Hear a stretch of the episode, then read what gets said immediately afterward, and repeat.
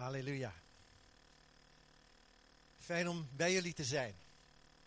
Goed om elkaar te ontmoeten. Vooral om de Heer te ontmoeten. Samen met elkaar bij de Heer te zijn. En daar zal eh, ook heel wat van hetgeen wat ik ga zeggen deze ochtend zal daarover gaan. Samen met elkaar bij de Heer zijn. Is dat goed? Ja, dat is goed. Dat is fantastisch. En, uh, een week of drie geleden waren uh, Maarten en Nancy Middelveld, die waren bij ons in Londerzeel. Want ja, wij hebben onze kerk in, uh, in Londerzeel in België. En Maarten en Nancy, die waren voor de eerste keer, waren die bij ons in de kerk in Londerzeel. En uh, bijna helemaal aan het begin, ze stonden nog maar juist op het podium. En toen zeiden ze, weet je wat ons zo opvalt in deze kerk? Dat jonge mensen krijgen hier alle ruimte. En ik hoorde ze dat zeggen. En ik dacht, hoe mooi is dat? Want wat wij daar in Londerzeel hebben, dat is de vrucht van wat hier vele jaren geleden in ons gezaaid is. Ja, want 40 jaar geleden stond ik als jonge man van 20 jaar, stond ik zangdienst te leiden. Stond ik te prediken hier. Nou, niet hier, daar. Weet je wel, in dat, in dat zaaltje. En, en we kregen alle, alle ruimte. En deze ochtend zie ik hier een jonge man geweldig gitaar spelen. En ik denk, het is nog altijd zo. Er is nog altijd alle ruimte voor onze jonge mensen. Hoe heerlijk is dat? Hoe mooi is dat? Dat jonge mensen de ruimte krijgen. 40 jaar geleden, Wim van den Berg die nam ons daarmee de straat op. En dan gingen we met een hele grote groep. We gingen naar Maastricht, we gingen naar Heerlen, we gingen naar Sittard. En ik weet nog, Karin was 17 jaar. En, en Wim die zei, Dropje, zei hij. Hoe die daaraan kwam, weet ik nog altijd niet. Hij zei, Dropje, kom, kom jij maar eens. En als 17-jarige stond Karin daar en ze vertelde wat Jezus in haar leven gedaan had. Als jong meisje van 17 jaar. Hoe geweldig is dat, dat jonge mensen erbij getrokken worden en alle ruimte krijgen. Nou, dat zagen Maarten en Nancy ook bij ons in onze kerk. Uh, maar jullie zagen wat er voor de schermen gebeurt. Maar er gebeurt natuurlijk in een kerk ook van alles achter de schermen. En ik denk zo op, dat, op zo'n moment, dan denk ik als we zo'n heerlijke samenkomst bij ons in Londerzeel hebben, dan denk ik wat er achter de schermen gebeurt. Wat er dikwijls geestelijk al vooraf gegaan is. Zoals hier deze ochtend ook, dat we al aan het bidden zijn voordat de samenkomst begint. En een van de dingen die mij heel dankbaar maakt in onze kerk, dat is ons pastoraal team. Ik zie de, ja, Karen is leiding over dat gebedspastoraal team. En ik zie dan de gebedsmails, die zie ik uitgaan van bij ons thuis. En dan is er weer een oproep om voor iemand te bidden, voor iemand voorbeden te doen, voor iemand op de bres te gaan staan. En ik zie al die gesprekken die dan gevoerd worden. En dat is dikwijls onzichtbaar. Een pastoraal team waar mensen, ze gaan mensen bezoeken. Er zijn gesprekken overal. En weet je wat mij opvalt? Dat zijn dan dikwijls mensen weer boven een bepaalde leeftijd, zo boven de 40 ergens. Daar, daar heb je dan meer de mensen die achter de schermen, dat zijn de voorbidders, die zijn, ja, dat is weer die andere generatie. En weet je wat ik ongelooflijk graag zie, en ik weet jullie ook, ik zie zo graag een gemeente waar alle generaties actief zijn. Ik vind dat zo mooi om te zien. Maar dat is ook een uitdaging. Dat is ook een uitdaging om aan te werken. En, en wij zijn daar al jaren heel actief, heel bewust mee bezig in onze kerk in Londenzeel. Om die generaties met elkaar ook in verbinding met elkaar te brengen. Want daar moet je iets voor doen. Want anders gaan misschien jonge mensen gewoon hun weg in de kerk. En de ouderen gaan hun weg in de kerk. Maar we zijn met elkaar kerk. We zijn een kerk van generaties. Amen. We zijn een kerk van generaties. En hoe mooi is het als je met elkaar dat ook samen beleeft. Als die interactie er ook is met elkaar. En wat wij in onze kerk doen, en dat helpt daar ook weer aan mee. Wat wij met elkaar in onze kerk doen, is een fundament leggen, een geestelijk fundament van onvoorwaardelijke liefde. En dat is ook belangrijk als het gaat over generaties. Want als ouderen ben je soms wel eens geneigd om te denken: ja, maar zo jong iemand, ja, kan die het wel? En zo'n jong iemand die is nogal eens rap geneigd om te denken van, ja, zo'n ouder, die is al wat saai en zo, en dat, die heeft zijn tijd al gehad. Maar als er een sfeer is van onvoorwaardelijke liefde, dan schrijf je nooit iemand af. Dan wordt er in de kerk nooit iemand afgeschreven. Dan schrijf je nooit iemand af omdat hij te oud is. Dan schrijf je nooit iemand af omdat hij te jong is. Begin augustus was ik, eh, waren Karin en ik ook hier in de kerk. Toen werd Francesco die werd uitgezegend. En Martin Klabbers heeft dan gepredikt. En waar ging zijn prediking over? En het raakte onmiddellijk weer mijn hart over onvoorwaardelijke liefde. Ik dacht, ja, zo ben je goed bezig, kerk. Zo ben je goed bezig. Leg een basis van geestelijk, van onvoorwaardelijke liefde. En leef met elkaar, met alle generaties samen. Een paar weken terug, dan dacht ik, ik, ik wil dat in onze kerk, ik wil daar ook nog eens een prediking over doen. Een prediking over generaties. Hoe jonge mensen en oudere mensen, hoe die met elkaar optrekken. Ik heb dat twee weken terug heb ik dat gedaan in Londerzeel. En eigenlijk wil ik daar opnieuw vandaag ook, wil ik met jullie daar iets over delen. Want ik was op zoek naar mannen, vrouwen in de Bijbel. En er zijn er in overvloed. Mannen, vrouwen van verschillende generaties. Die God bij elkaar brengt om samen te werken. En ik kwam bij Mozes en Jozua. En ik wil vandaag wil ik met jullie uh, iets vertellen, iets delen vanuit de Bijbel. Uh, over Mozes en Jozua. Kijk, uh, zelf ben ik een Mozestiger. Ik ben een Mozestiger. Ik ben 62er, 62. Ik ben een Mozestiger. Maar prijs de Heer. Er zijn in onze kerk en ook in jullie kerk. Er zijn ook heel veel jojo's. Weet je wat dat zijn? Jojo's? Dat zijn jonge Jozua's. Dat zijn de jojo's. Dus vandaag gaat de preek over de Mozestigers en de jojo's. Over de jonge, de jonge Jozua's.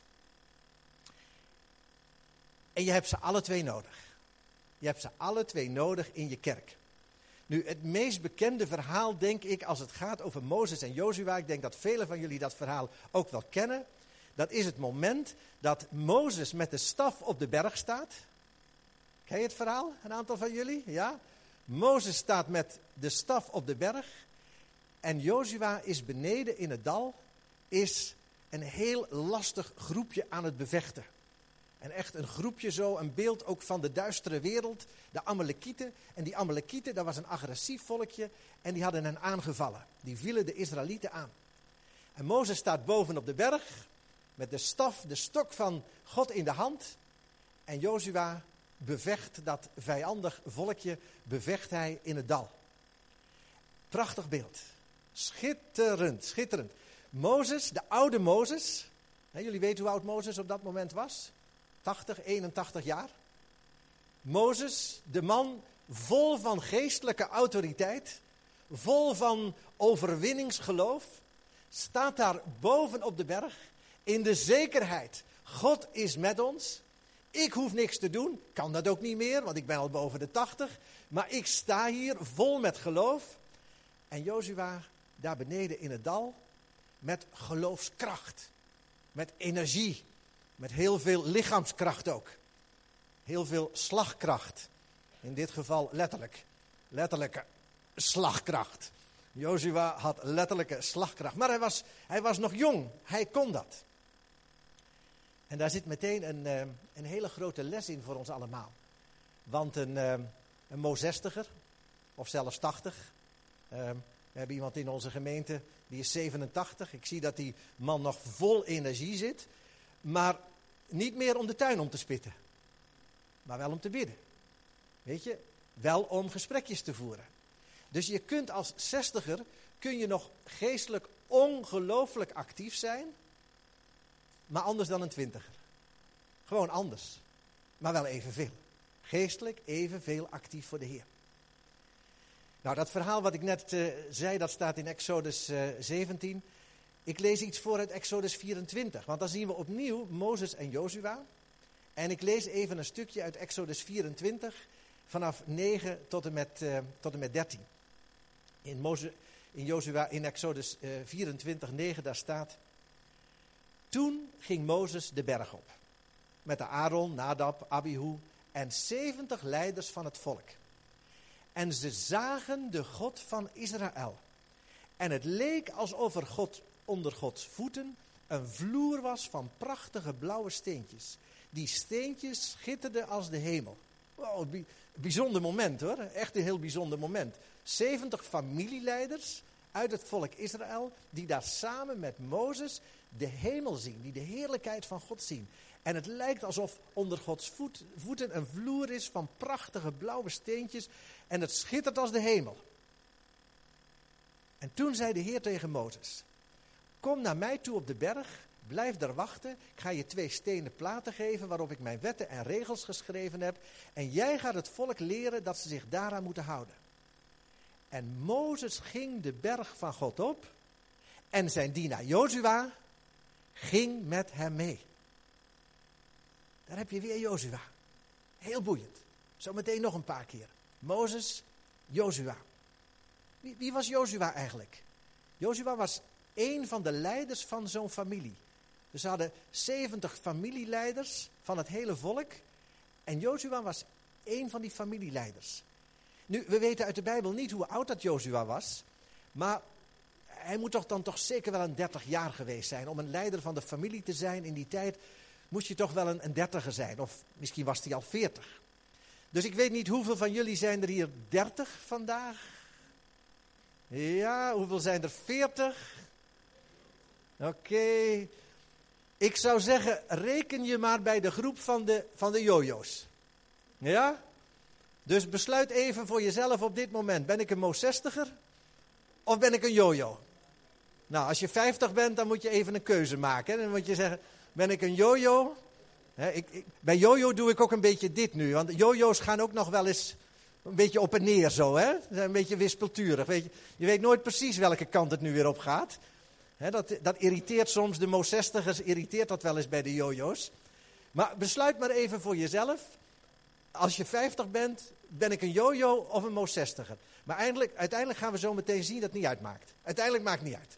Maakt niet uit of je een jojo bent of een Mo 60er bent. Dat gaan we zo meteen zien. Want in Exodus 33, en dat is mijn volgende stukje wat ik, wat ik even voor wil lezen. In Exodus 33, daar lezen we iets waardoor dat leeftijdsverschil tussen Jozua en Mozes helemaal wegvalt.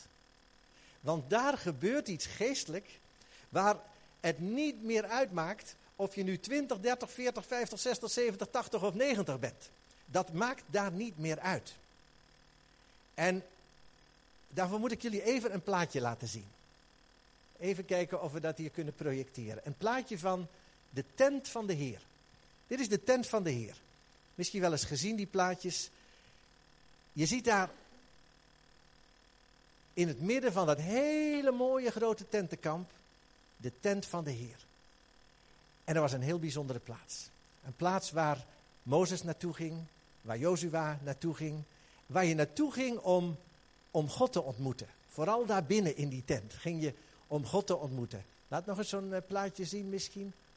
Laat er nog maar eens even eentje zien. Kijk, geef nog een beetje een beeld van hoe het daar was. En misschien nog eentje. Ik heb er nog eentje om te laten zien. Kijk, dat is een bekende. Voor mij heel bekend. Dat ben ik zelf namelijk. Want dat is, dat is, dat is heel bijzonder. Velen weten, weten dat misschien van jullie. Maar in de woestijn, in het zuiden van Israël, is een replica van de tent. Dus je kunt die ook daar echt nog gaan bekijken. En dat, dat, is zo bijzonder, omdat daar in die hete woestijn, beseffende dat daar in die hete woestijn, op die plaatsen, daar is ook die tent geweest met Mozes en Jozua en de Israëlieten. En die kun je dus bezoeken. Nou, dat was, uh, vond ik heel, heel bijzonder om dat, uh, om, om dat mee te maken. Um, goh, dan ben ik wel heel snel verouderd. Want dit is uh, drie jaar geleden.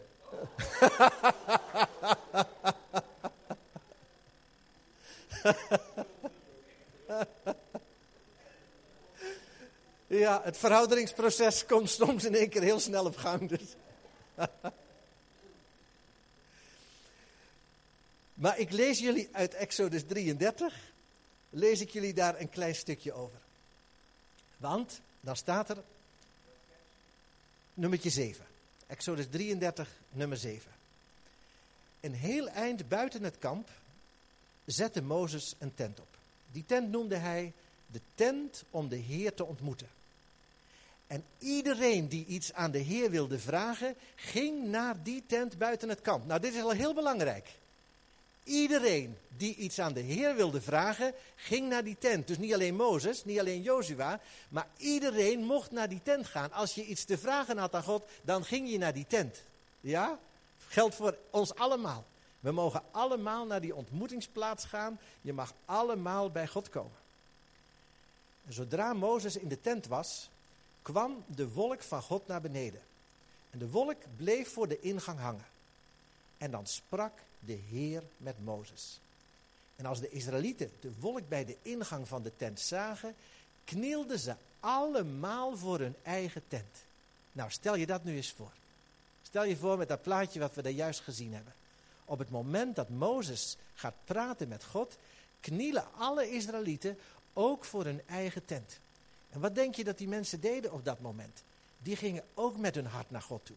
Die wilden ook graag op dat moment God ontmoeten. En die hebben God ontmoet op dat moment. Iedereen die op dat moment met zijn hart uitging naar God, die kreeg ook die ervaring met God. En iedereen die iets te vragen had, mocht ook naar de tent toe gaan. Hoe bijzonder is dat? En dan staat er verder. De Heer sprak persoonlijk met Mozes. Net zoals iemand spreekt met zijn vriend. En daarna ging Mozes altijd weer terug naar het kamp. Maar zijn jonge dienaar Jozua, de zoon van Nun, bleef dan in de tent. Nou, dat moet je je eens voorstellen. Je hebt Mozes en Jozua. En Mozes heeft zijn tijd gehad daar met God.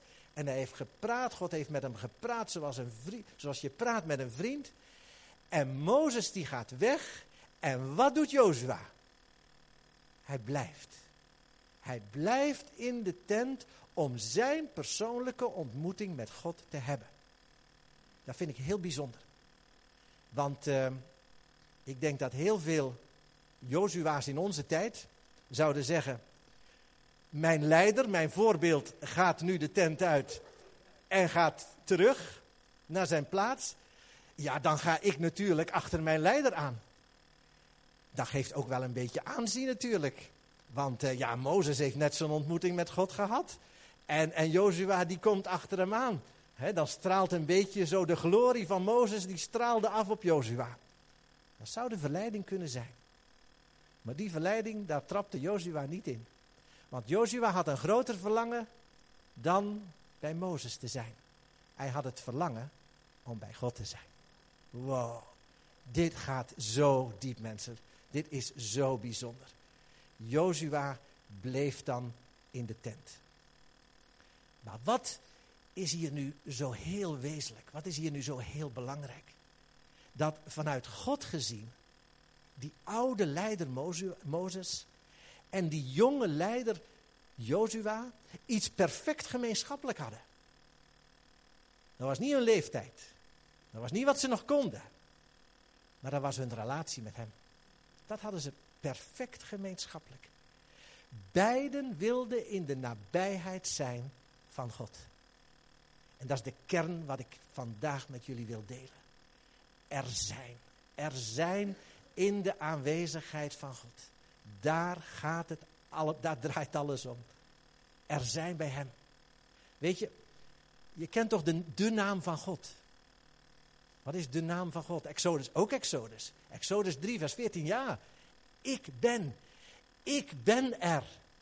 Ik ben er voor jou. Dat is de naam van God. En weet je wat Mozes en Jozua wisten? Hij is er voor ons. Nu willen wij er ook voor hem zijn. Ik ben er. Heer, u bent er voor mij. Heer, ik wil er ook voor u zijn. Heer, u bent er. Vanmorgen kunnen we ook even aan elkaar vragen: Ben je er? En dan zeggen jullie allemaal: Ja, ja, ik ben er. Wel, dat zegt de Heer vanmorgen ook tegen ons allemaal. Hij zegt het ook zo. Hij zegt: Ik ben er. Ik ben. Ik ben er voor jou. Ik ben hier voor jullie. En dat is toch ongelooflijk uitnodigend om dan te zeggen: Ja, maar Heer, ik wil er ook voor u zijn. Zo is het 40 jaar geleden in mijn leven begonnen. En het is nog altijd zo. Heer, u bent er voor mij. En Heer, ik wil er voor u zijn. De naam van God. Jozua bleef in de tent. Ik heb daar nog een, Martin, ik heb daar nog een heel mooi plaatje over. Zou je dat nog willen laten, laten zien? Want, nou ja, dat is ook nog een hele mooie. Hoe, uh, Nico, is, uh, hoe schat je me daarin ongeveer? dit, dit plaatje, dit plaatje. Dit is een plaatje waarin afgebeeld wordt dat Jezus is onze hoge priester. En zie je die mensen daar op aarde, die zijn daar geknield. Die zijn daar aan het bidden. Wat een mooi plaatje is dat. Jezus is er voor ons. Op het moment dat wij met elkaar in gebed gaan, op het moment dat wij in zijn aanwezig, aanwezigheid komen, zijn wij er voor hem. Wat een mooi gebeuren. En de hele tent, het hele gebeuren wat, wat Mozes daar van God heeft opgedragen om, om die tent te maken, is één grote afspiegeling van wat in de geestelijke wereld in ons midden vandaag realiteit is. Wij hebben die relatie met onze Heer Jezus. Hoe bijzonder is dat? Jezus, onze hoge priester.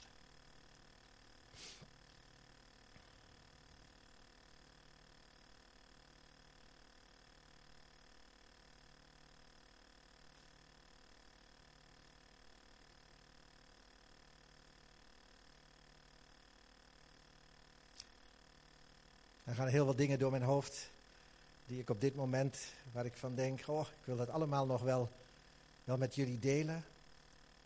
Want eigenlijk in, in de boodschap die ik breng zijn, zijn twee dingen heel, heel, staan heel centraal. Het ene is die verhouding tussen Mozes en Jozua. Heel bijzonder. Hoe dat Jozua in de eerste plaats voor God gaat. En in de tweede plaats was Jozua ook wel een ook wel een volger van Mozes. Hij nam ook wel een voorbeeld aan Mozes. Je zou kunnen zeggen in een beetje moderne taal, Mozes was de, de PC van Jozua. Je weet wat een PC is? PC is een, voilà, een personal coach, inderdaad. De personal coach. Nee, dat zeiden jullie niet, hè? Je PC, je, je persoonlijke coach. En het is goed om zo iemand te hebben. Het is goed om een mentor te hebben. Jozua had een mentor. Mozes was, was, zijn, was zijn mentor. En, en daar zit ook wel een heel belangrijke les in voor de Mozestigers. Want uh, hebben wij oog voor de jojo's? Bidden wij voor de jojo's? Geven wij aandacht aan de jojo's? Weet je, als je dat doet, dan mag je ze ook al eens goede raad geven. Dan mag je ze ook al eens de weg wijzen, op de juiste weg houden. Een aantal van jullie hebben misschien wel gehoord dat mijn moeder is twee weken geleden is naar de Heer toegegaan. Daar had ze ook voor gebeden. Ze had gezegd, Heer, het is het moment. Ik wil heel graag naar u toe komen. En ze is 87 is ze geworden. En plotseling was het moment daar, want ze is wel van het ene moment op het ander is ze naar de Heer toegegaan. Zonder pijn, zonder het zelf te weten. Ze is gewoon, ja, tijdens het ontbijt is ze weggezakt en ze was naar de Heer toe. Dat was wel een heel mooi bewogen tijd die we daar rond gehad hebben. Prachtig, prachtige begrafenisdienst. Maar weet je wat mij opviel in de laatste jaren van het leven van mijn moeder? Dat ze nog zoveel jonge mensen op bezoek kreeg. Dat er nog altijd zoveel aandacht was. En eigenlijk mijn moeder die, die zei, Henk, ik kan het allemaal niet meer uitleggen. Ik kan vanwege mijn, mijn Parkinson, ik kan, ik kan het bijna allemaal niet meer zeggen. En toch bleven de mensen komen. Toch bleven ook jonge mensen bleven komen. Weet je waarom?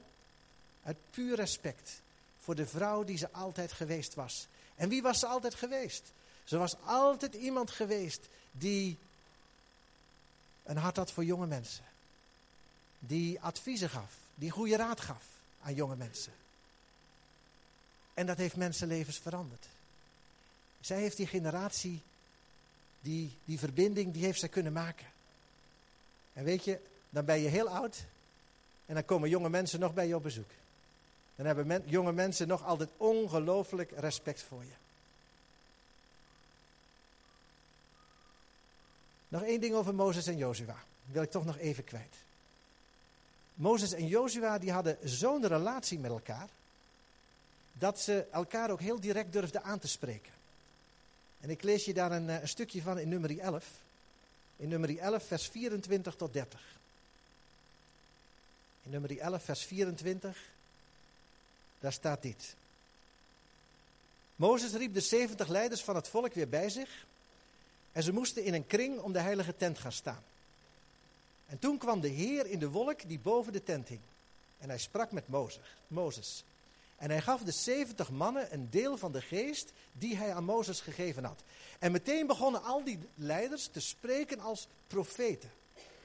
Nu waren er twee mannen, Eldad en Medad, die behoorden ook bij die 70 mannen. En hun naam stond ook op de lijst.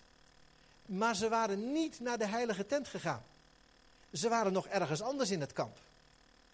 En toch kregen ook zij op dat moment de geest van de Heer.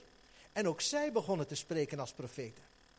Toen dat gebeurde, rende een jongen vanuit het kamp naar Mozes toe. En hij riep: Eldad en Medad lopen rond in het kamp en ze spreken als profeten. Jozua, de zoon van Nun, de dienaar van Mozes, zei toen tegen Mozes: Zeg alsjeblieft dat ze daar onmiddellijk mee moeten ophouden. Maar Mozes zei: Ben je bang dat ik het erg vind wat er gebeurt? Helemaal niet. Ik zou wel willen dat de Heer aan het hele volk zijn geest gaf. En dat alle Israëlieten gingen spreken als profeten. Wow, ik heb dat, dat stukje dat heb ik nog eventjes opgezet. Vond ik zo bijzonder. Ik zou wel willen dat de Heer aan het hele volk zijn geest gaf. En dat de Israëlieten gingen spreken als profeten. Weet je dat Mozes daar zelf op dat moment heel profetisch spreekt? Want dat is ons overkomen. De gemeente van Jezus, wat zegt de apostel Paulus? Dat iedereen kan profeteren. En, en Mozes die zegt dat, voorzegt dat. Mozes is daar, daarom wordt, wordt hij ook een profeet genoemd. Mozes ziet daar wat in de toekomst met ons zou gebeuren. Maar uh, wat gebeurt daar tussen Jozua en Mozes? Wat gebeurt daar eigenlijk? Jozua ziet niet zitten. Dat uh, die twee aan het profiteren zijn. En ik was daar met Karin over aan het praten. En toen zei Karin, uh, ja zegt ze, weet je wat er met die twee was? Weet je wat er met die twee was? Die hebben geen prioriteit gegeven aan die ontmoeting. Die hebben daar geen prioriteit aan gegeven. En misschien had Jozua dat al gedacht. En, en, en Jozua die is het daar niet mee eens. En die zegt, die mannen, daar mogen ze ook niet profiteren. Weet je wel, dan moeten ze ook zwijgen. Als ze geen prioriteit geven om hier te zijn. We staan hier met 68 en waar zijn Eldat en Medat nu? Maar dan zegt die Moos 60er, en dat is genade. Dat is die onvoorwaardelijke liefde. Dan zegt Mozes, laat het doen, laten gaan. Ik zou willen dat er niet 70 profiteren. Ik zou willen dat ze allemaal zouden profiteren. En dat is een, een les die kunnen wij leren met elkaar, lieve mensen. Want uh, de jojo's die hebben nog wel eens de neiging om mensen uit te sluiten. Maar uh, de Mozessen, die sluiten iedereen in. Die willen iedereen erbij. Er mag niemand buiten de boot vallen. Jong, oud, we horen er allemaal bij. Zoveel mogelijk insluiten. Wat vinden jullie van dit verhaal, Mozes Jozua? Dit is toch geweldig, hè? Dit is toch fantastisch, hè? Je, je voelt ook aan dat er nog veel meer in mijn hoofd hierover zit dan ik allemaal kan zeggen. Maar dat ga ik allemaal niet doen. Ten slotte heb je zelf ook nog je Bijbel. En je hebt ook je thuisgroep. Kun je altijd nog met elkaar verder over Mozes en Jozua. Kun je er altijd nog verder met elkaar over praten. Maar die twee was een heel bijzonder, bijzonder gebeuren. Je weet toch ook wie een van de twaalf verspieders was, hè? Dat weet je toch, hè? Een van de twaalf verspieders was, was Joshua. Ja. Maar wat ik niet wist, na 40 jaar bijbelstudie, ontdek ik drie weken geleden. Weet je dat Joshua eigenlijk niet zo'n oorspronkelijke naam was? Eigenlijk heette hij Hosea. En Mozes heeft hem een nieuwe naam gegeven. Wie wist dat van jullie? Nee, hè? Nee, ik wist dat ook niet. Tot drie weken geleden. Dus ik dacht, waarom heeft Mozes dat gedaan? En wat betekenen dan die namen? Hosea betekent red ons. Dat betekent Hosea, redding, red ons. Jozua betekent de Heer red ons. Dus wat doet Mozes? Hij voegt er net eventjes iets aan, nou iets aan toe. Hij voegt het belangrijkste eraan toe wat je eraan toe kunt voegen. Hij voegt de Heer eraan toe. Hosea, red ons. Jozua, de Heer red ons. De Heer brengt verlossing. En jullie weten, en dat weten jullie wel waarschijnlijk, dat Jozua is eigenlijk Jehoshua. En wie is de grote redder die later gekomen is?